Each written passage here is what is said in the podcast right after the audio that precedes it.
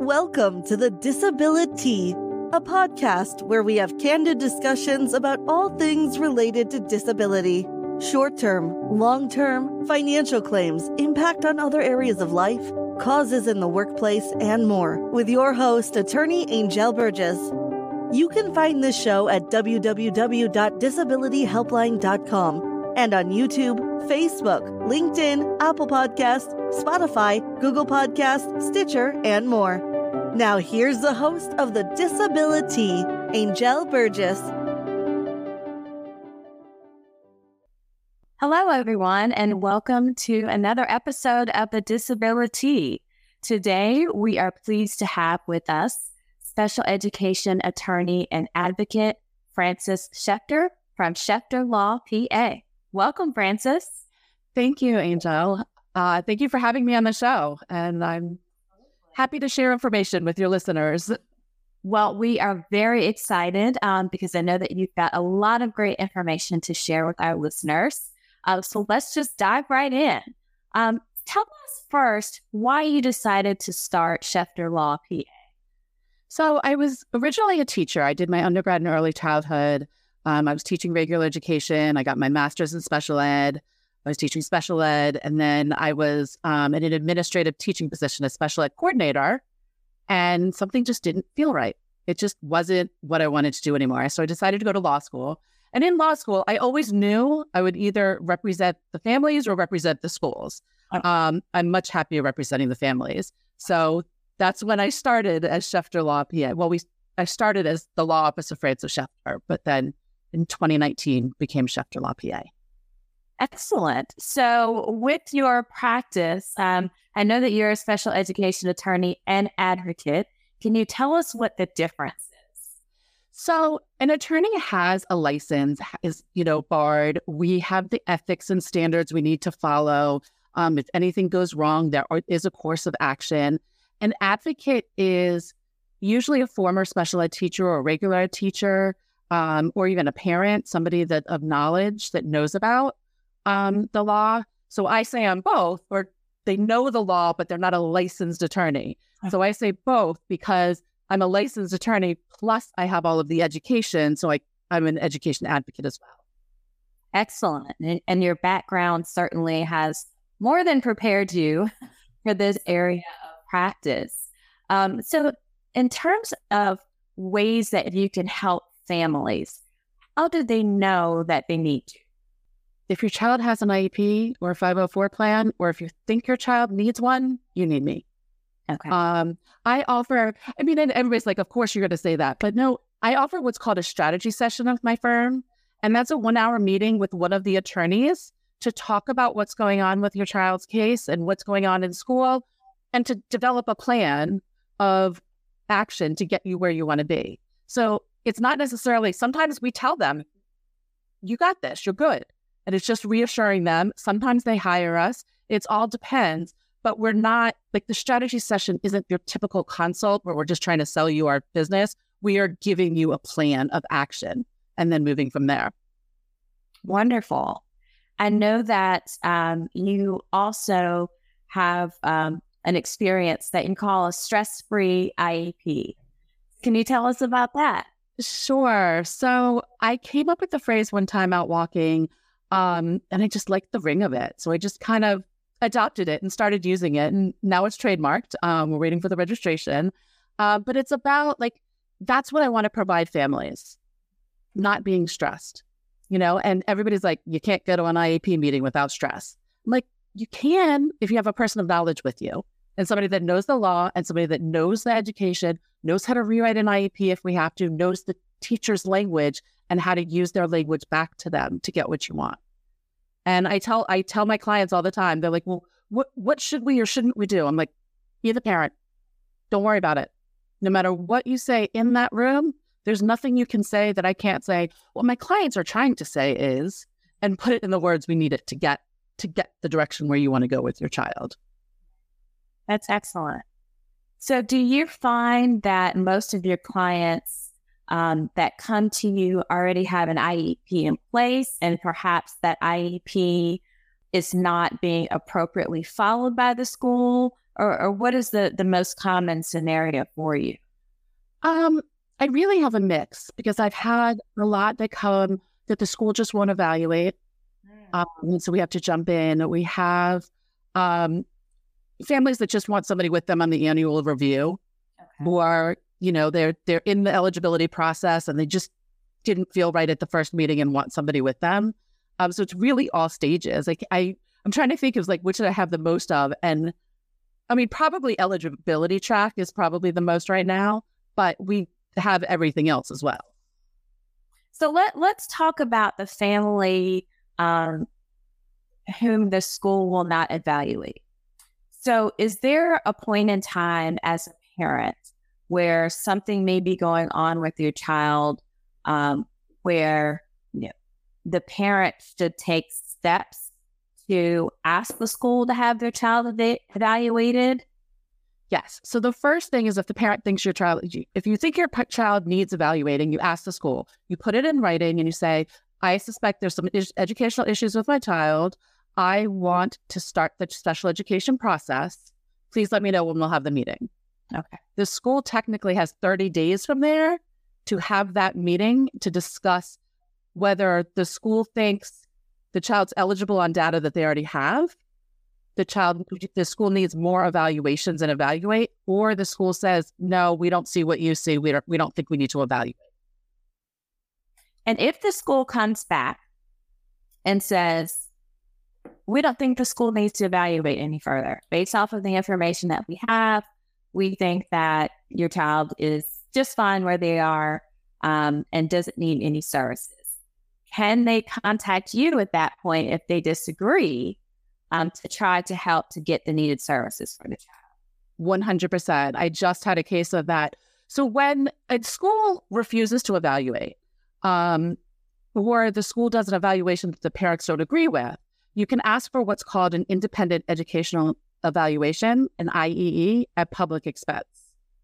So the first thing that a parent should do if the school says no is well then i want an iee the school's not going to they have they legally they have two ways to respond.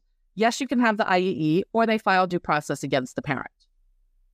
If they don't have an evaluation to support they can't they're not going to win anything so you're going to get either the school will say okay we'll evaluate or the school will give you the iee um, and then that starts the process to keep going Okay. And what about kind of switching gears to a different scenario? Let's say that, you know, the child does have an IEP, but the parents don't feel that the IEP is either appropriately being utilized by the school, or maybe the parent feels that there's some additional services that are needed that are not in the IEP. Can you be hired at that time? Yes, 100%. And so either myself or my new attorney, who also is a former special education teacher, um, we can do what's called a document review uh, with the strategy session. Um, in that case, you send us the information beforehand. Whoever you book the strategy session with reviews all the documents and then has a conversation with you about what we see and if what we, you know, if we agree with it. it integrity is very important to the firm. And so if a parent wants one way, but we don't see the data to support it, we won't go that way. Ah. All right. So you're going to give the families an honest review of the the data that's available um, and help the families to understand how that may or may not align with whatever goals that they have for their child. Correct. What states um, are you able to provide services to families in? So right now we are licensed in Maryland, DC, Florida, and now New Jersey, because my no associate is licensed in New Jersey. So there we can provide legal services.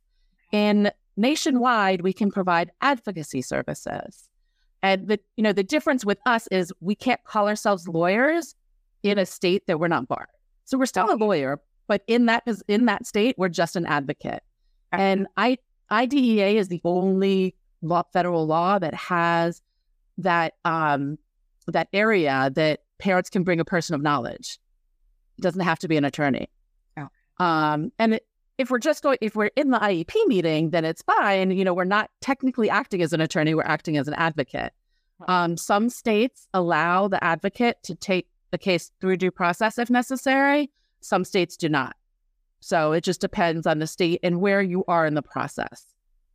So, no matter where any of our listeners or anyone that we have watching, no matter where you live, um, if you are either interested in having an advocate or an attorney to at least sit down and review your goals with you as a, as a family um, or to review any documentation that you have, definitely Shefter Law, you'll want to contact them uh, and they can kind of take things from there, but at least they can review things with you and, and decide what the best course of action is.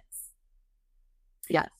What about free resources? So I know that you are big on educating the community. Um, so are there resources that you have that our listeners or our viewers can tune into to get some more information? Yes. So on, I have a YouTube channel, Shefter Law PA. I have over 100 videos. Most of them are three minute videos with just questions that have come up to, you know, in my areas, in my years of practice. So I have like, what are the eight parts of an IEP? And then I have the eight videos after explaining each part of the IEP. What do you do when a school says no? Like all all the questions that parents have asked me, I've done a quick video on. Um, and then there's also the video I, like you, do a show. It's called Stress Free IEP, where I interview people in the disability community um, that can that provide services. So like fair, um, physical therapist, occupational therapist, psychologist. I've had them all on my show, which I need to have you on my show too. um, is the, so that's the YouTube channel, and then I also have on my webpage that I have, I believe, four downloads right now um, one is procedural safeguards, which for those of you don't know, it's a 34 page book usually with all of your rights and legal rights. We have it on one page. Wow. So just the nitty gritty of what you need to know. And so that you know the basics and know the words to use. Um, I'm trying to remember the other ones we have. Uh, we, uh, we have an acronyms one because schools love acronyms. So kind of the breakdown of acronyms. Um, we have my presentation on um, appropriateness of extended school year, um, which is a big one because most states don't do it appropriately. Um, and my last one is, I think, is what to look for in an IEP. Um, but as we speak, those are getting updated and we're adding some more. So there's lots of free work resources on my site, Shefter Law PA. Wonderful. Now, we've talked um, about IEPs and kind of the services that you provide um, around IEPs. Do you work at all with um, 504 plans? Yes. Um, we do 504 plans as well. A lot of times, um, schools like to say that, oh, well, you have to start with a 504 plan. And then if that doesn't work, we can go to an IEP, which is completely not true. The difference is a 504 plan is accommodations, an IEP has specialized instruction. If your child needs specialized instruction, they need an IEP. Accommodations aren't going to work. So it's a different form of eligibility. Um, and so we, a lot of times parents will go and get the evaluation and the school will say, oh, well, eligible for a 504 plan or not eligible for a 504 plan. And that's where we can come in and help. And then we also now um, just started helping people on the college level with um, ADA accommodations. Okay. So, because it's very different. A lot of times parents walk into the college or university with with IEP and into the disability office and say, here's my child's IEP, you need to implement it. Right. It's like, mm, that's not the way it goes ever. So, do you have clients that need both, that need an IEP and a 504 plan? I mean, yes, you can have both. Usually, the IEP covers everything that the 504 plan would cover. Okay. Um, so that's why you don't usually see both, but you can have both because they're under different laws. So remedies are different. Um, and then the other one that's that's relevant is health care plan um, for children that have physical disabilities and need health health issues. You have health issues and need things at the school to be done. There's a health care plan that's separate. And do you all help with the health care plans as well? We do. Okay.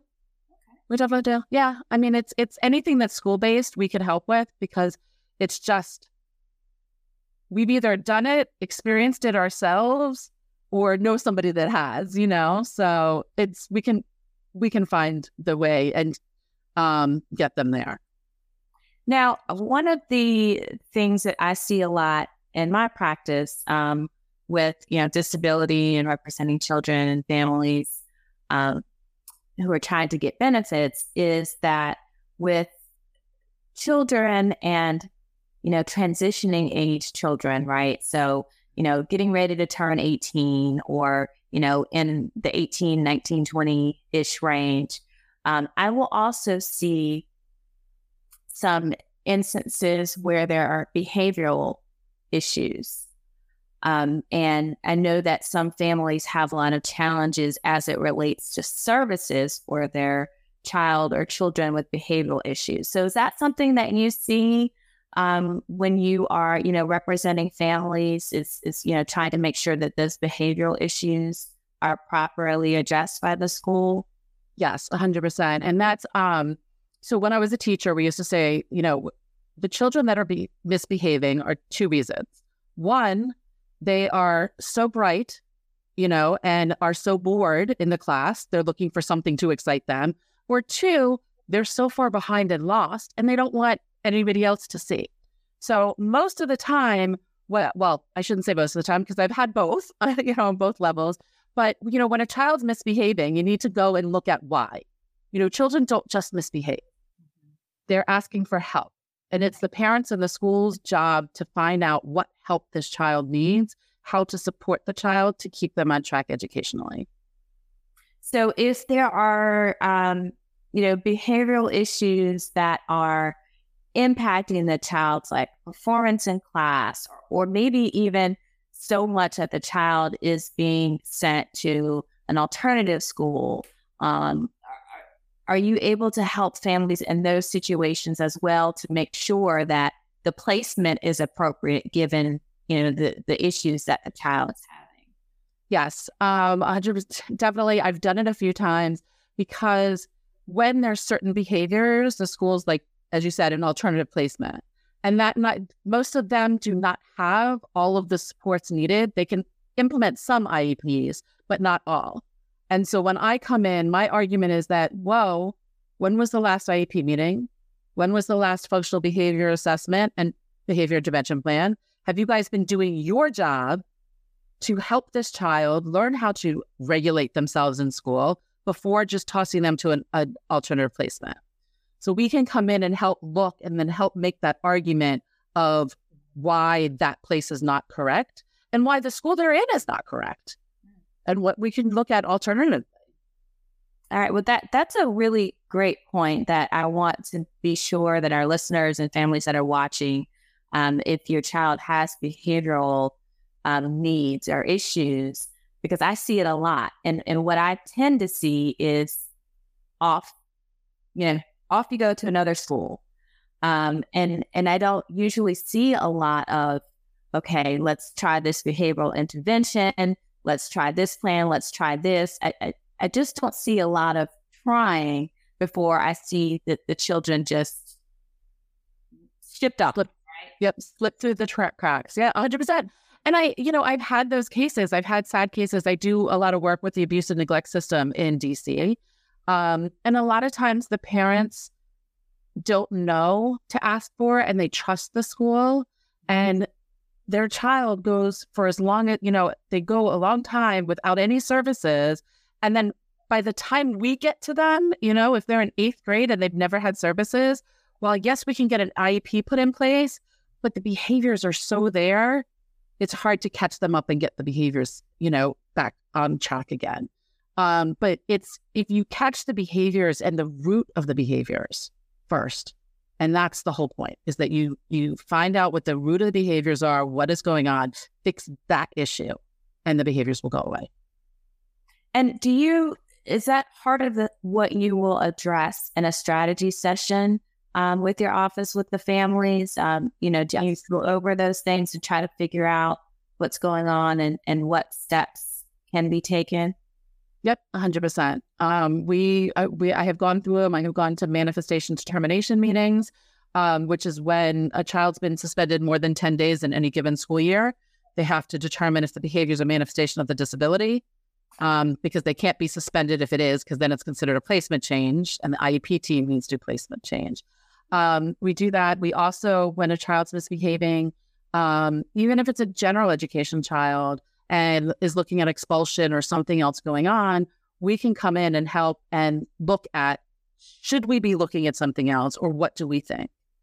Um, and then back to where we said uh, the integrity part is sometimes I've told clients, like, look, if that's an option, because a lot of parents homeschooled during COVID and it still could be an option, I'm like, honestly, if that's an option, that's the route I would go personally.